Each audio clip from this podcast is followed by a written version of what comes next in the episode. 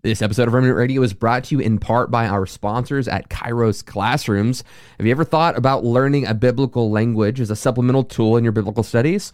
Well, Kairos Classrooms offers real classroom environments with, with classmates and a live instructor who can help teach you biblical languages, both Greek and Hebrew. You need to check out Kairos Classrooms today. Uh, the price for a single semester is crazy affordable for anyone, so check out the links in the description and use promo code REMNANT to get 10% off Kairos Classrooms. Check out Kairos Classrooms today. Discount code R E M N A N T REMNANT to get 10% off your semester. Hey, everybody, welcome to the wonderful world of Remnant Radio. Today, we're talking about sickness and disease. Does God cause it?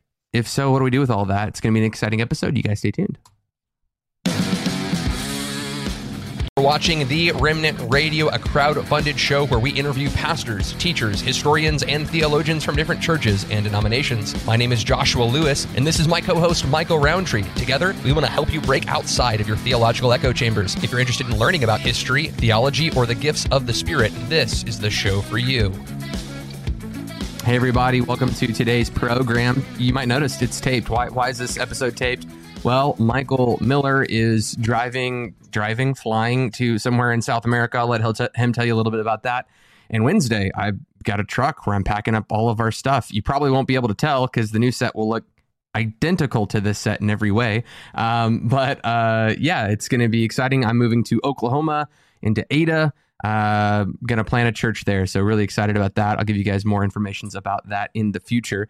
Uh, but hey, you're watching Remnant Radio, so if you know anything about us, we're crowdfunded, and if you want to support, there are links in the description. You have a one-time gift there on PayPal or a recurring gift on Patreon. So it's five bucks a month. You get access to extra content, so we encourage you to go do that. Uh, lastly, last announcement. The healing conference that we have uh, in March is coming up very soon. Uh, if you want to go to that conference, you should register as soon as possible uh, because we have tons of people registering every single week. It's not full yet, but it will be shortly. So make sure to get your ticket to that. Now, here are the fellas. Michael Miller, tell me where you're going, man, in South America. You're going somewhere in South America with Ken Fish, right? Uh, Central Ooh. America. Yeah, we're going to Costa Rica. So I, I was originally supposed to go with um, some of the elders from my oversight church, but uh, I mean, random tragedy just struck, and so one of them had to bail um, last minute. So I'm, yeah, I'm going with Ken again. It's going to be hopefully fun. I mean, as most of you know, uh, Ken seems to see a lot of healings that I don't see and deliverances. Um, and I, I, don't know if it's just a gift that Ken carries or he just knows what he's looking for. But either way, yeah. it's it's always a learning experience with him. So I'm excited to hear all the cool testimonies. Rowntree, how are you doing over there in Oklahoma? Man, I am doing good, man. It's holiday holiday season, a little crazy, but all's good. Always excited to do a little Remnant radio episode. And uh man, this week's pretty interesting. Does God cause sickness? It's kind of a big conversation. Uh, it's kind of the opposite of what Jesus appears to do throughout his ministry, and that's part of what makes it complicated. So I'm yeah. uh, ex- excited to kind of unpack those things. So yeah, man, doing good over here. Yeah, and I think we should probably uh, encourage people to go check out. Uh, a couple weeks ago or last week, we did a video on is it God's will to heal or the two wills of God in healing. We've done other videos in the past talking about the gift of healing. You you should really check out that playlist. It's got over 15 videos in it. Uh, we're charismatic. We believe in the gift of healing. Uh, we actually believe and and you have to go watch the video. We believe it is God's will to heal, right? Like that's that's something that we believe. But in in the midst of that, we live in a day where nuance is just not permissible, right? You, have got people who are like, God, uh, you know, sovereignly gives all sicknesses, God sovereignly gives all healing, or it's never God's will to heal, or it's always God's will to heal. We live in these worlds of binaries, and we don't typically live with nuance, and and we're coming to the text of scripture as charismatics saying we believe it's god's will to heal. We believe god heals. But then we also say god uses sickness. We we see god pouring out judgment. We see god giving illness from birth. What do we do with that? And we want to engage with some of that in uh, our text today. Uh, yeah. in fact even when you say like we believe it's god's will to heal you'll have to hear our nuance that's right. because we wouldn't we wouldn't state that as a naked statement without like an asterisk, without a footnote, without any sort of qualifier. And uh, you're just going to have to go back and watch our episode on the two wills of God. And is that a thing? And can it apply to healing? We believe that it does. So uh, for us, it just kind of depends on what you mean when you say, is it God's will to heal? We can answer yes to that question. Is it God's will to heal, depending on what you mean by that? So, um, anyway, so yeah, we already need a little nuance, a nuance on this. Uh, but maybe, guys, we could start by talking a little bit about God's judgments because uh, here's the rub, and I and I already touched on this. You have Jesus. There's never an occasion in the Gospels where Jesus. In fact, maybe we could do it like this. I'm gonna I, I'm gonna make the case that one would make if they were trying to say it's like God heals, He doesn't cause sickness. Like sickness is the devil, right? Okay. Mm-hmm. I'll make a case as though we're going to do that, and then you guys kind of push back with some verses. Maybe go Old Testament on me a little bit. Go uh, actually, we go a little bit New Testament too, but God's judgment. So, we'll, so we'll kind of unpack it like that. Okay. So uh, I'm going to put myself in the position of the person arguing in favor that, and they're going to say, listen, name one instance in the scriptures where somebody came to Jesus, asked for healing, and didn't get it. Name one instance in the scriptures where Jesus didn't treat sickness like an enemy. Every time somebody comes to Jesus, they get healed. And there are a number of occasions where it even says that he healed them all. And, and if you want to say, well, that was just Jesus, it even says that of the apostles in Acts chapter 5. You know, Peter's shadow passing by somebody, mm-hmm. he healed them all. And while we do have cases of the apostles and others where they don't heal every single person, it seems to be this consistent theme where the gospel manifests in power, God heals them. And then especially as we talked about in this other episode, if you're going to to put healing in this in a similar category, to deliverance from demonic power, I don't think anybody wants to say, well, you know, it's God's will for people just keep their demons. Yeah, just keep your demon. That's cool. No, Jesus casts demons out and he seems to put deliverance and healing in a similar category. So can't we just say like, man, it's always God's will to heal and and and if there is sickness or if there is a demon, that's a work of the devil. That's not a work of God. We we see so often Jesus healed them all we see the apostles healed them all. Sickness is always an enemy, it's never a friend. What do you guys say to somebody who talks to you like that? Miller, you take the first stab. Uh, oh, gosh. Well, I mean, I don't know if that's entirely true. One, that's there's a lot of things in scripture. Well, I'm sorry, let me rephrase this. There's a lot not written in the scriptures like the fact that uh, you know he went to that pool and healed one person, but there's a lot of people that didn't get healed that never i mean on some level and even then jesus asked the man what do you want me to do for you or what can i do for you? What are you waiting on? I don't remember if i'm getting this right. Anyway um, but then you've got a number of examples of god himself doing it and to say that um, well, one we don't want to come into a position where we pit jesus against the father and this is exactly where marcion fell in his um, Mm-hmm. His polemic is he decided to throw out the Old Testament because it didn't look like Jesus, and he was willing to accept Jesus. He wasn't willing to accept God, as if those two things were mutually exclusive. And so there's that. But then there's also the fact that you do see God judging people in the New Testament, and Jesus even saying the words, "I'm going to throw her on a sick bed." So. I mean, there's a number of things that I would go through, but I would start just going one by one throughout the scriptures and saying, well, what do you do with this? What do you do with this? What do you do with this? Which is what I think we should do today. Yeah, and I think that there are different instances where God uses sickness. We're going to use New Testament passages. Uh, Paul was blinded by God in Acts, right? Is it Acts 9? He gets blinded by God.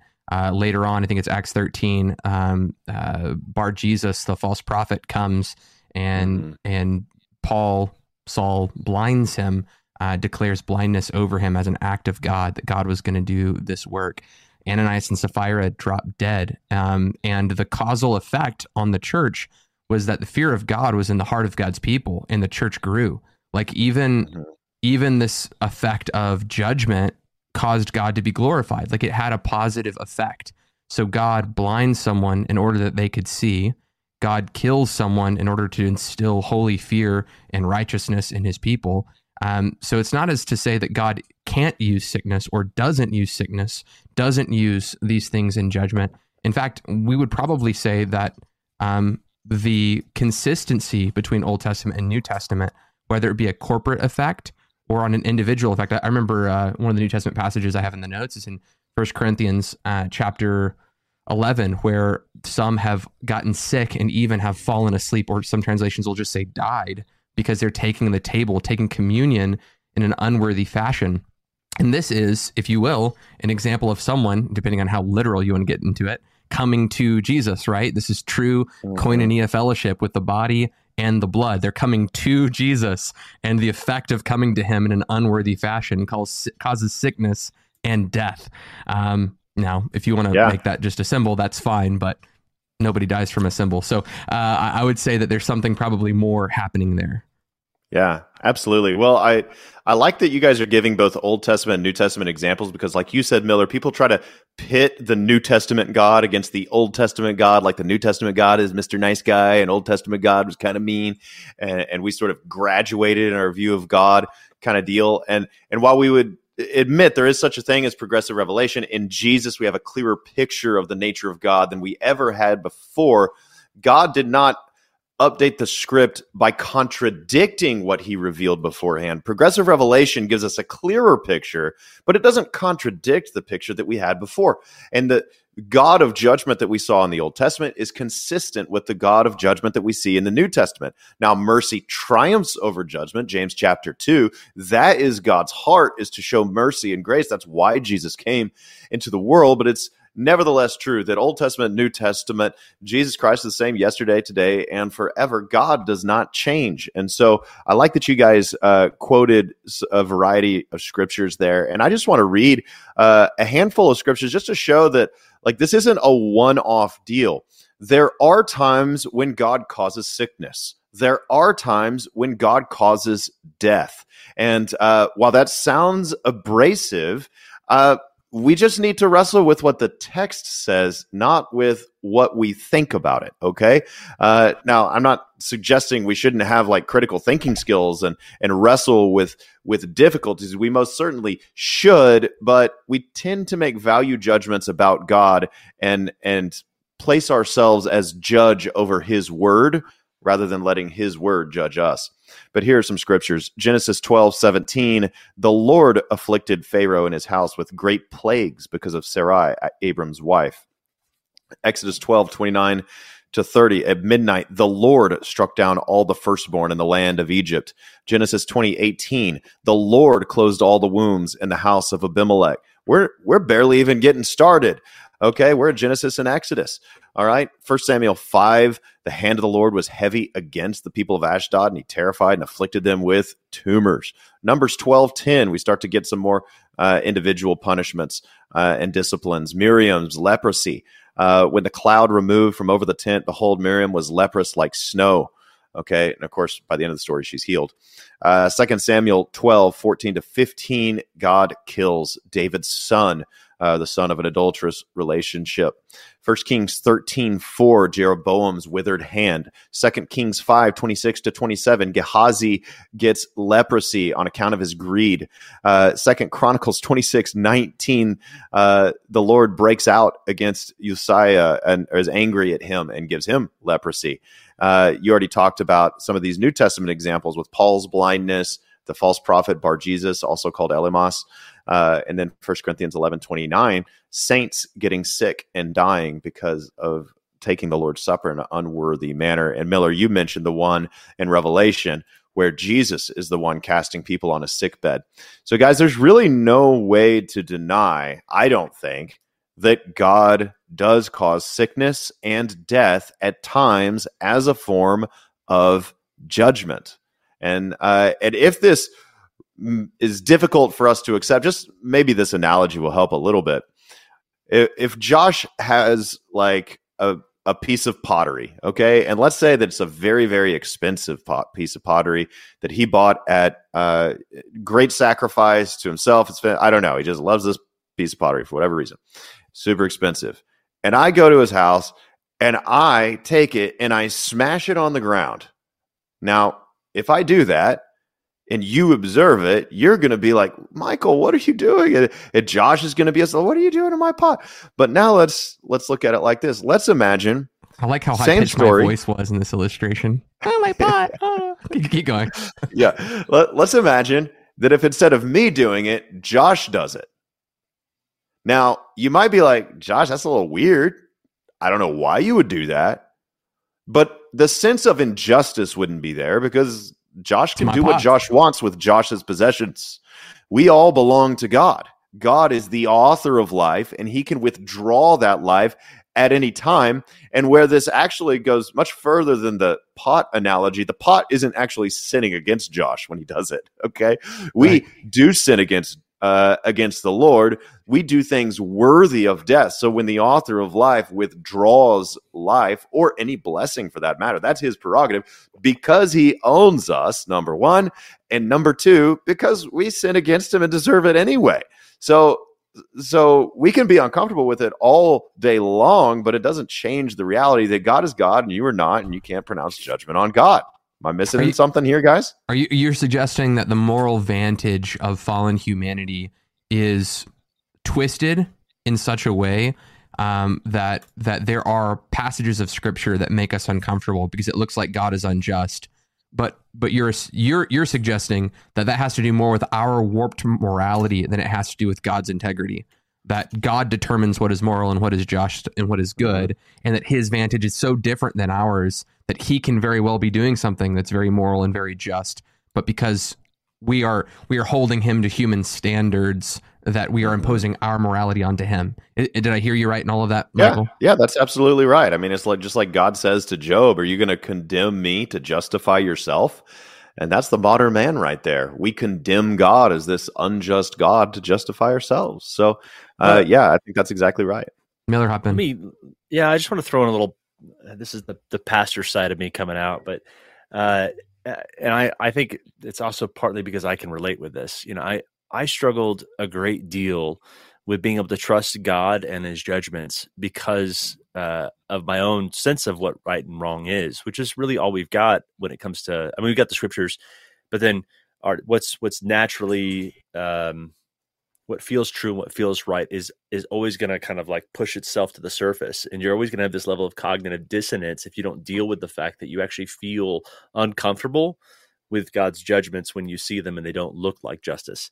And so for the person who finds themselves in that position, I actually think Job was written for that person. Um, it's for Agreed. the person going, I, I can't understand God's judgments in this. I want my day in court with God. I feel like he's done me wrong. And I think Job is actually commended for being straightforward and honest with God, even though in in the middle of Job, he accuses things of God that I actually don't think are true. Right. Like God didn't do X, Y, and Z that Job accuses him of. Um, mm-hmm. But the beauty about that story is that Job had no fear in going to God with his accusations. Um, and that actually, I think the, the beauty of that story is that God can take it. Now, he'll put you in your place because that's the best thing for us is to know rightly where we stand before God. We need to be put in our places. Um, but at the same time, uh, even that is God's goodness. When he when we bring these things that we're struggling with understanding um, to God, and we say, God, I don't I don't understand this. You're going to have to help me because it looks like you're doing this, and this feels wrong to me. Um, and it's in that place where God can actually meet us. And I think that's why Job is commended, is because he was honest and straightforward.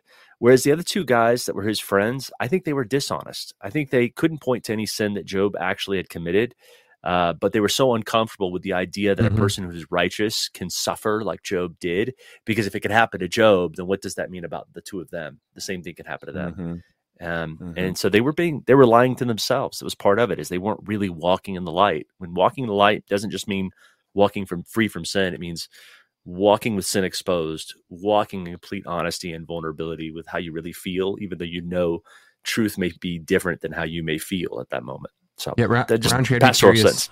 I want I want to toss it back over to you because I think uh, theologically, you're making the theological case that where our heart is deceitfully wicked, and we have our heart has these instincts to go, why would God command killing children, or why would God kill all of these firstborn when when there was music playing in the background that was so epic. Why would he do that? No, I'm just kidding. Uh, uh, ringtones and all that good stuff, guys. Okay, so why would God kill the death of the firstborn? This is Pharaoh's problem, right? Like Pharaoh did this. Why didn't God take it out on Pharaoh? And we have often these uh, instincts. So you answered the theological question of our heart is often um, wicked and we can't see things as God sees things. Um, but can you like touch on like that pastoral element that that Michael was just talking about? That there's actually often a cognitive dissonance of I know this to be true, but I don't feel it to be true right now. Could you maybe speak into that? Because we are going to talk about like the death of innocence. You know, when it comes to corporate judgments that God pours out, people seem mm-hmm. to be mm-hmm. innocent, and yet God is doing this judgment. So, can you maybe just speak to that pastoral element real quick? Yeah, I sure, and I I might not understand it perfectly, so I'll start to respond. You guys can tell me, but I also want to address minor theological point here too. Um, the reason God went after Pharaoh's firstborn, I mean, one might want to, oh, sure. one might argue is, well, Pharaoh was the one who sinned. Why didn't God go after Pharaoh? Uh, but there's actually this one to one connection. I think it's Exodus 4, where he says, basically, you want Israel is my firstborn son, and you wouldn't let them go. So I'm going after your firstborn son. So it's actually presented in Exodus as this just scales sort of punishment. But I do think that that actually sets us up for the pastoral conversation um, because for probably a lot of our viewers that, or listeners, that was maybe you didn't realize that. And that's the position that we find ourselves in is we don't see any sort of justice in any of these a, or whenever we go through tremendous suffering it it feels completely mysterious and in some ways very unjust to us. And i i think that there is this wrestling match that we should go through. And and for me i think it's instructive that god names jake renames jacob israel which means basically wrestles with god. And uh and that's really like the identity of the people of God as uh, wrestles with God. I mean, that's who we are, regardless of whether you're dispensational or other otherwise, or at least tied to Israel, right? Like that. This is this is just like the the way people are, and and, and it's good and right. And God is humble and patient with us as we wrestle with Him. And the Psalms really get into how you do that. And Miller, you talked a lot about just being honest with God. Uh, guys, I can't tell you how many times I've told God that doesn't feel fair. I mean, I think the question why why have you forsaken me is it's an expression of of profound personal anguish and uh, and I think it's actually good and right and appropriate to be able to go to God and to share our frustrations with Him, and that's actually part of building the relationship with Him. And so, um, I think for me, it's important to just have a place in my theology for mystery, and I'm not always going to know the answers. And to know that there's a big difference between complaining about God or grumbling about Him and complaining to Him, like they do in the Psalms. And uh, one is like a, I'm handing you this complaint, please help me sort it out. And the other one is uh, sort of a writing Him off. And um, so I don't know if that really adequately spoke. But no, I, I think that those like blatant theological statements where it's like sometimes God judges and sometimes he hands out sickness and death. It's like there's the statement, but now in personal application, let's wrestle with this reality. Um, I think another thing that this does raise is that is when we get sick, when we suffer, to what degree do we say, God, you did this to me versus the devil did this to me versus mm. a fallen world did this to me. Um, is there a is there a danger of sort of like over assigning um, like discipline uh, to God? Like, is it what I mean by that? Is that is there a danger in thinking everything we suffer is this one to one punishment for something that we did wrong? Uh, that I think is a pastoral question that we should also talk through. Yeah, let me let me just quote a few scriptures, and then I'll, I'll toss it over to Miller to kind of talk about that, like how we should expect our response to sickness be. Just for those who right now are dealing with like chronic illness, um, and you're hearing, you know, you've heard people say that your sickness is a result of sin. There's a, quite a few passages in Scripture that nowhere attribute sicknesses or barrenness to sin. Like in John nine uh, one through three, Nowhere does it say that the man sinned or he sinned, and that's why he was blind. Mm-hmm. Um, in yep. Genesis 30, 1 through 2, Rachel was barren. In Genesis 16, 1 through 2, Sarah was barren. In 1 Samuel 1, 5 through 6, Hannah was barren. And nowhere in those texts does it say God was angry with these people because of their sin and made them barren. It just said God closed their womb or God fashioned them blind.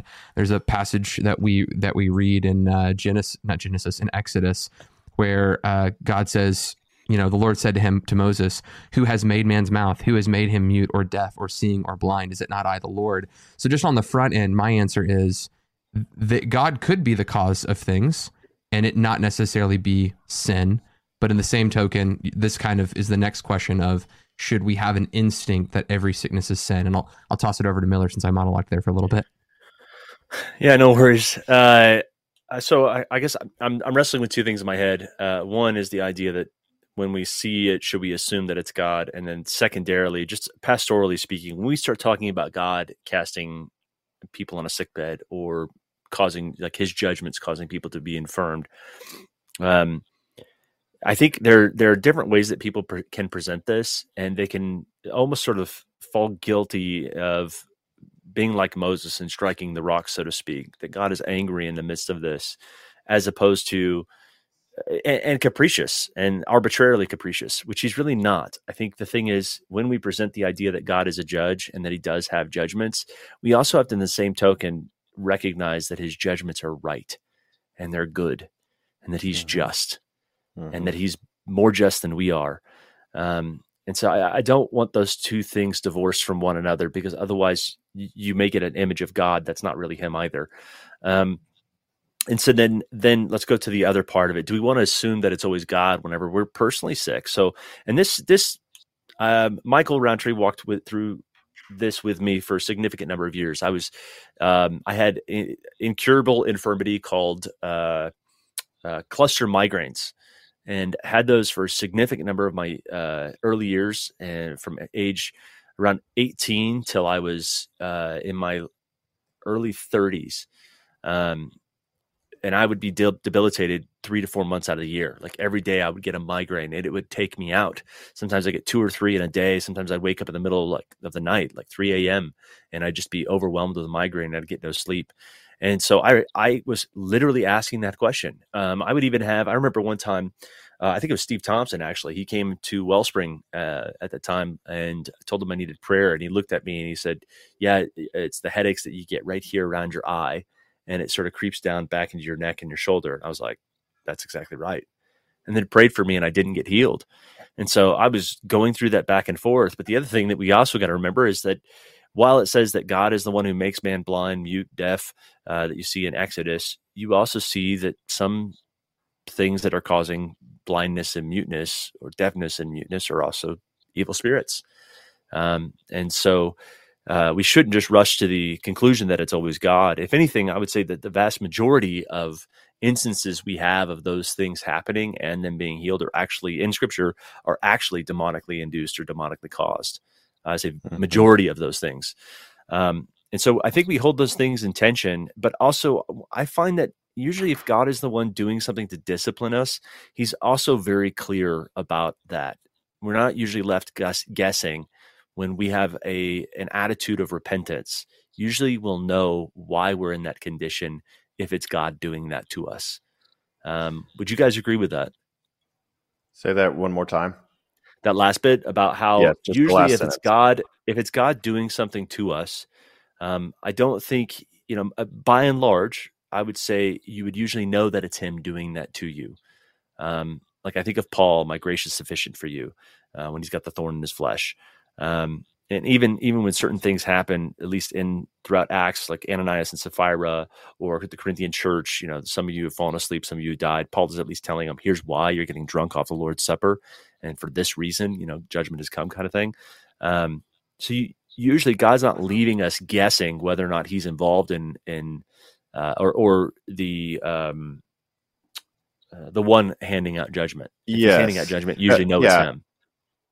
I I would say yes. I mean, I think I mean there are some things that would be obvious, like the Ananias and Sapphira situation, um, or you know, like let's say somebody sleeps with somebody and they get an STD. It's obvious that there's like a one to one connection there.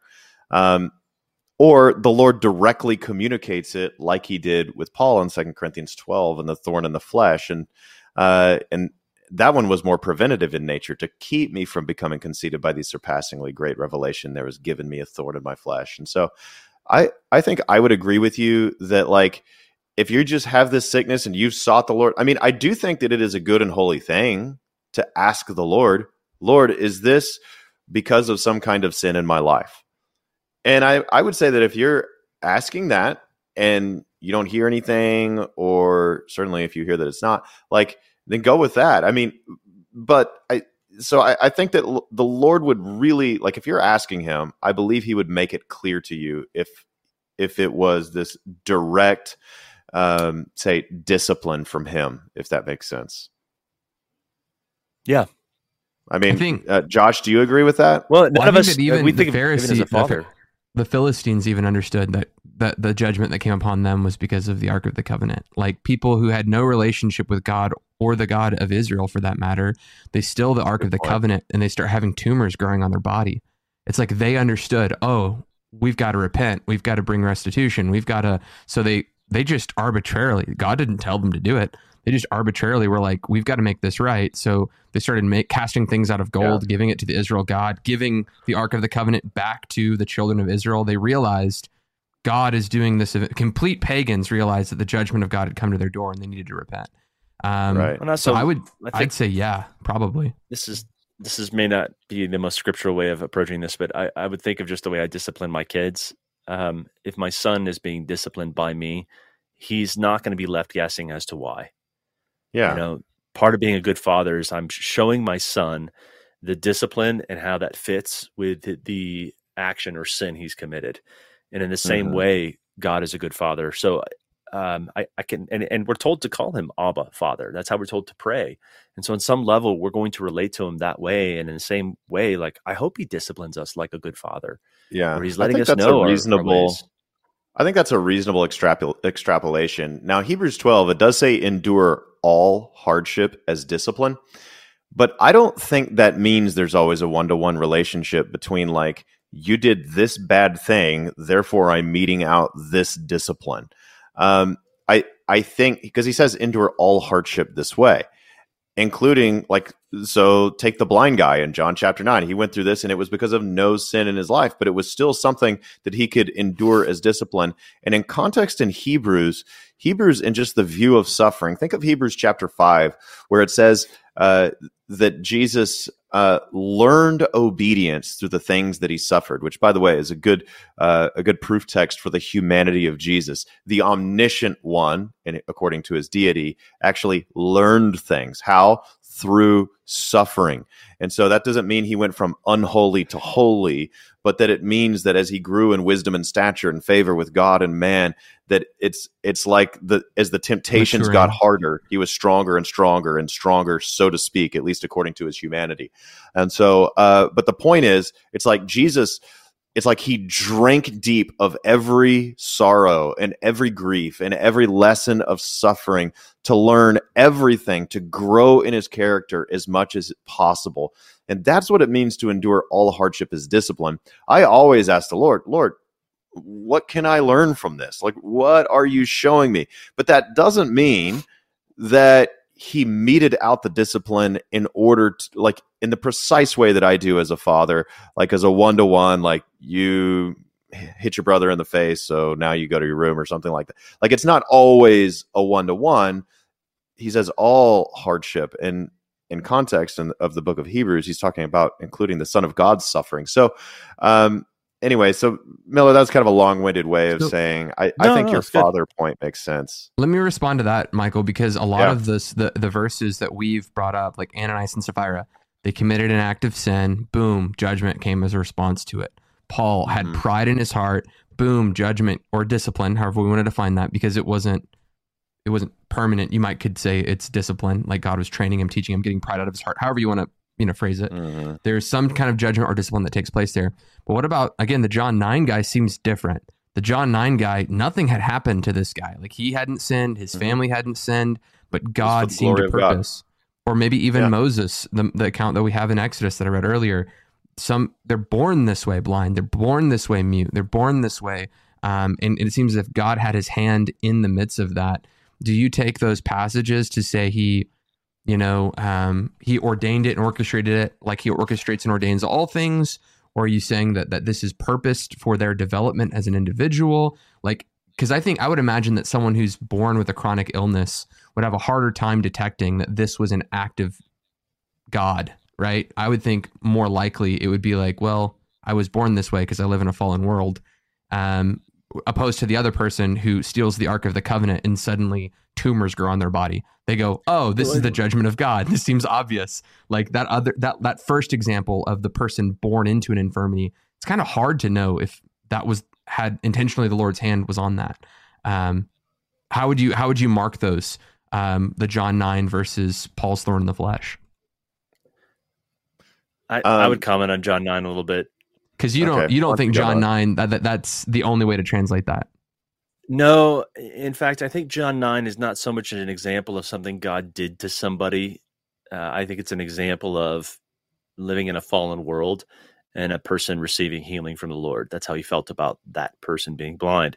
Because it says, um, some people, some translations will render it, this happened so that the glory of God might be displayed. But that same Greek word can be rendered, um, it was neither this man who sinned nor his parents, but let the work of God be displayed. And that but let changes everything. I mean, it, it says, here's the nature of the world, and yet let me show you the glory of God. Mm. Whereas the other one sort of says, I made him blind so that I could later on show my glory. Yeah. Now, I mean, in both can, cases, we would have to be okay. It's God, right? But I just don't well, think. I mean, I can, in the same breath, attribute something to this is just part of living in a fallen world, and this falls under the sovereignty and providence of God. And for me, there's no contradiction in terms. Uh, like, I mean, here's the Westminster Confession uh, God is the primary and ultimate cause of all things. But this statement, according to the confession summary of the Bible, does not negate the laws of nature or the free actions of humans. In the mystery of God's providence, God uses ordinary and regular means to bring about his sovereign purposes. So, wicked and evil men crucify Jesus. They do it on a court, accordance of their own wickedness of heart and their own choices, and yet God was somehow over it all without staining his own hands. Uh, Joseph's brothers sell him into slavery, and yet Joseph says in Genesis 45, it wasn't you who sent me, it was God who sent me beforehand for the preserving of many lives. So God was did not stain his hands, but he somehow used these, we would in theology call this secondary causes, their, their free choices, in order to bring about his sovereign will, which was the saving of many lives. So I, I don't know. I I'm a compatibilist. And uh, and so I see man has free choices, and there's a fallen world, and there are all these crazy, terrible, sad realities of that fallen world and God is still over it all because, as far as I'm concerned, the uh, the only alternative to that is God's not actually sovereign over all, and God's saying, "Oh no, how did that happen to you?" Sure, we agree that that's mean, horribly that's unbiblical. That is uh, probably a straw man caricature, but I'm I'm just kind of I'm just speaking off the cuff here. I'm not trying to malign. No, no, no, no, and that's that's fair. So if you're if you're out there, you're born with a sickness, you don't know that it is explicitly God's judgment. You know it's not God's judgment because of some sin because it happened. You were born that way, right? Like it wasn't your parents, it wasn't you. You're looking at your life. You're like, why do I have this sickness? If you stumble upon the passage in Exodus where God makes man deaf and blind, or where in John nine it says that you know if you render that translation in order that the glory of God might be manifest, like God formed and fashioned these people this way, uh, and you're in that position, you could take the idea that well sovereignty. God's in control of everything. And I was born deaf and blind, or, you know, you, if you're deaf, you're probably not listening to this program, but you know what I'm saying, right? Like, uh, uh, if you have an infirmity, what? My dad has got two cochlears. I can, I can, I can talk deaf stuff. Okay. Um, uh, anyway, so, uh, uh, yeah, so that whole, if, if you're, you're born into that state, you can say in some, in, in the, in the fact that we know that God is sovereign we trust him for being good, that he caused this about in that sense, yeah. but not well, in the same kind of active sense that he brings judgment on an individual for their sin. Yeah. I mean, so like there's say the judgments over Egypt and the judgments in Revelation and and so on. I it, I would put in a different category from the person who happened to be born deaf. I mean, so just, those, those are primary causes. Yes, but I, I still like even even to look at the Old Testament statements when it's like, you know, the Lord made this person deaf or the Lord made this person mute or whatever it is. Um, the Old Testament can sort of gloss over primary, secondary causes, without like just super clearly defining it. So like here's a case in point. So uh, and by by primary cause, I'm I'm or ultimate cause, I'm talking about God is ultimately behind and above and over all things. Okay, and secondary causes being like the natural laws and the you know and people's choices and and so on. So um, First Chronicles 21 versus Second Samuel 24. One says God incited David to take a census. One says the devil incited Satan or incited David to take a census. Okay, and it was a bad thing for David to take a census. He wasn't trusting God uh, for his people. He had to like you know figure out how strong his army was. So, um, so both of those can be true. God is over it all, even though the devil has the active hand in temptation. And I and I think the same thing can happen in the way the Bible like could it be possible that like yes, the Lord makes one blind or the Lord makes one deaf, but there might be other causes. There could be something genetic and there could be the devil coming in and bringing harm. And the Lord is over it all and he allowed this to happen and in that sense is the ultimate cause. I think there's just there's just such complicated nuances with this. Um, so I, I don't know. I, I think it's important to throw that extra shade of nuance in there. Yeah. What do you guys think of that? Yeah, I would say I would say that that's helpful. That we don't we don't have to create we don't have to look at every Bible verse and try to dissect it if this is a first or secondary cause in understanding God's sovereignty. Whether you're an Arminian or in a Calvinist, we believe that God is sovereign, God is in control.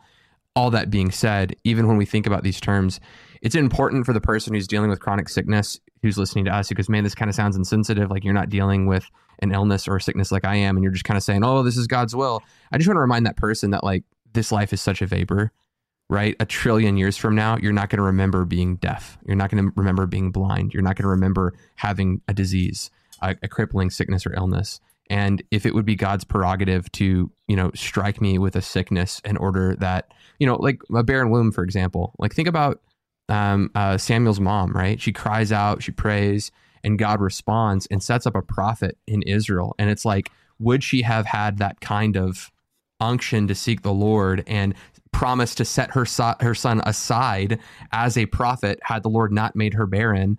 So it was God making her barren that caused her to pray, and it was her causing to pray that she committed her son to the Lord. God gave her a son that was a prophet, almost like none other prophet in all of the history of Israel. Like if God closed her womb and he was able to bring that about, the pain and suffering that she endured in that moment was for a great end.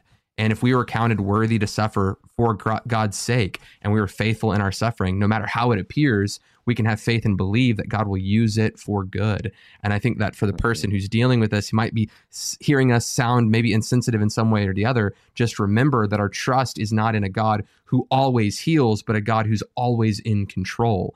Um, and that's a good God who brings things about for his own will. I see Miller raising Amen. his hand like he's in elementary school, but he's trying to get in. my attention. Yeah. Go, well, go, and go. I, I, have to I have to leave after this comment because I got to get cool. on the plane. But um, so I mentioned earlier having the migraines, and I've talked about this in the past in the podcast. But I think it's important to know that in the midst of all of this, I was begging God to heal me. Um, because again, it was debilitating. I, I, mean, excruciating pain is the best way I can describe it. I actually would use the word excruciating for the pain I would feel when I would get these migraines. But I also, in the midst of having these migraines, came to terms with the idea that maybe God is good regardless of this pain. And if life is temporary in the sense that it won't always be this way, then I can endure it. And the big thing is, uh, and I, this is the, the thing about pain in a general sense, most of us can endure pain if we know that there's an end in sight. And in my case, I knew that there was an end in sight called the resurrection. And so, one of the beauties of what God did in this process for me was He allowed me to to come to terms with the idea I may have this pain the rest of my life. I may not. I don't know. But I know that I can endure it. And at the end of the day, God is good. Um, now, here's the beauty of it as well. I got healed. The Lord healed me when I was probably around, I think I was 27 or 28 years old. Uh, no, no, maybe I was a little bit older than that. It went away significantly. I started getting them only once a year instead of every three months, and then it went away for good at some point in time. And I remember that day. Um, but I also I got to know a lot of things about God in that place. One, I, I learned to have compassion for those who are real pain. Uh, and I mean real compassion. It's something I, I prayed for that God would let me have compassion for the sick, so that I could uh, heal like the Lord healed. That He would use me as an instrument for His healing mercy. Um, and so there's a reason why I'm quick to pray for people and we'll spend time in that way because I know what the pain feels like. Not necessarily their pain, but I know what having excruciating pain feels like. And so Mhm. I, I've seen God use it. Now, whether he's the cause of it or not, at the end of the day, I don't know and I don't really care because I know he's good. That's that's the Yeah. beauty of it. Amen. Uh, Yeah, whether he's the that's- cause or not, That's he's good. good. That's good. I think, yeah, totally. And you know, I've talked a little bit about my wife's suffering, and uh, and it has been hard. And I prayed for for ten years before I saw one of her three uh, major health issues healed after ten years. Uh, but she still struggles with a couple of others, and uh, and so we are talking as those who've wrestled through these kinds of things, and uh, certainly with with compassion and our encouragement to you is to just bring it before God and to and to wrestle with Him and and take the Psalms as your uh, as your guide of how to deal with that pain and frustration, wrestle with God, and I think that's a good thing. But uh, definitely do feel compassion for those uh, who are suffering. And Miller, I, I would actually ask, uh, since you've been healed of those cluster migraines, what would He you think of off. closing it out? He, he Ah, hopped off. Okay. Well, let's we could pray anyway. We'll just pray ourselves. Um, but just for people to be healed uh, of cluster migraines. But uh, Josh, we should probably end the show here pretty soon. It'll be a little shorter show for us this time. Uh, but there's so much more that we need to discuss. We need to talk about. Uh, Josh, I would say, uh, man, we have notes here about nations being judged corporately due to corporate sin. Uh, there's more we could The- say, like those it- who are innocent being given sickness right. because of someone else's sin. That's right. And man, I just I think there's more on this ordaining of illness and and just what this even means and how we make sense of it. Because uh because the flip side is well on, on one hand we wrestle with a God who allows suffering. We also wrestle with a New Testament text where Jesus is healing so many people. And I I'd like to bring a little greater clarity to that. So I just want to encourage you guys tune in next week and on Wednesday we'll uh, we'll follow up with some important conversation around this. Yeah. Can I pray Yeah. for everybody? Yeah, do yeah. it. Yeah. So, Father, uh, we ask for people who are watching who who have sicknesses, illnesses, diseases, specifically cluster migraines um, and other issues. Lord, um, we just ask that you would send forth your word to heal them right where they are, or that you would give healing mercy to heal your people. Um, we believe that it's your your heart. It, we believe that it's your uh, what you've accomplished on the cross to heal the sick. Uh, we believe it's in the atonement, and and we ask that that we would have a taste of that age to come now. Um, we've seen it happen before. Uh, we'd ask that you do it again. Um, we ask that we would be partakers of this age to come, this this beautiful gift that you've given us uh, in the crucifixion, uh, the healing that you've purchased on our behalf. Uh, so, Lord, I just ask that people who are watching that have headaches right now, that, that wrestling with migraines right now, uh, that Lord, that you just send forth your word to heal them right where they sit.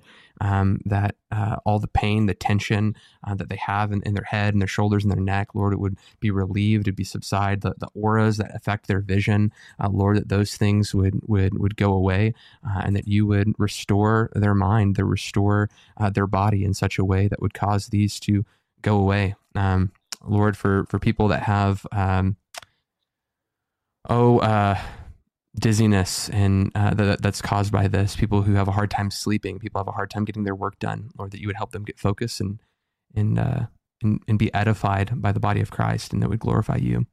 Yes, it's in Jesus' name. Amen. Amen. Amen. Hey, I'm going to say this just because it's Christmas season. And Yeah. although you guys might be watching this and it's not Christmas season for you, if you're watching this six months from now, but uh, I'm just going to say it anyway because we think about this in the context of incarnation and Jesus taking on a human body and being a man of sorrows and so on.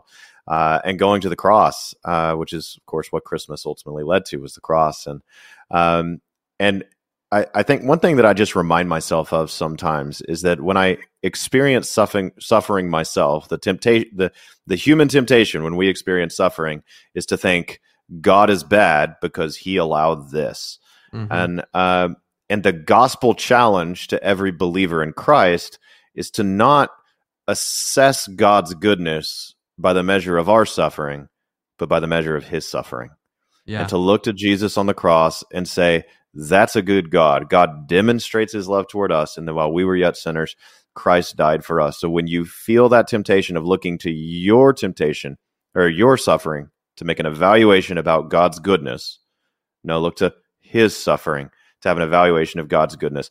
And and we so we have a God who actually came, took on humanity, and suffered on our behalf. We may not have this crystal clear, perfect explanation for our pain, but we do have something better than an explanation: the Son of God given for us on the cross. So, jeez, I encourage you guys a mic that I could just that. drop. uh, yeah. So uh, I uh, just wanted to say that. There it is. You just I, literally. I it, oh, that's expensive mic. Yeah. uh, okay, guys. Thanks so much for joining us. And uh, as Josh said at the top of the show, we're crowdfunded. Consider making a donation either one time through PayPal or recurring donation through Patreon. And uh, make sure you hit that like uh, button, that subscribe button, make a few comments, and share this video around. And we want to get the message out there. And we're going to follow up uh, with just some important conclusions on this conversation next week. So you definitely want to check that out on Wednesday.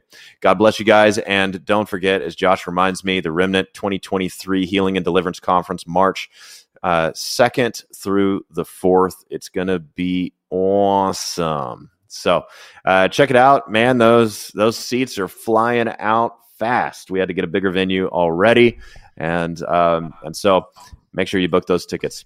God bless you guys, and have a great week. Want to thank Kairos Classrooms for sponsoring this episode of Remnant Radio. And if you're out there, you've ever wondered, hey, I wonder if learning a biblical language would be a supplemental tool for me to help me in my biblical studies. Well, you need to check out Kairos Classrooms. They offer Greek and Hebrew classes that can help teach you and train you. It's a live classroom environment with actual students and actual live teachers, and they help teach you the biblical languages of Greek and Hebrew. You need to check out Kairos Classrooms today. There's a link in the description, and you can use the promo code REMNANT to get 10% off. These classes are already crazy affordable, but with the promo code REMNANT, R E M N A N T, you'll get 10% off of Kairos Classroom. So check that out today. And thank you so much for Kairos for sponsoring this episode of Remnant Radio.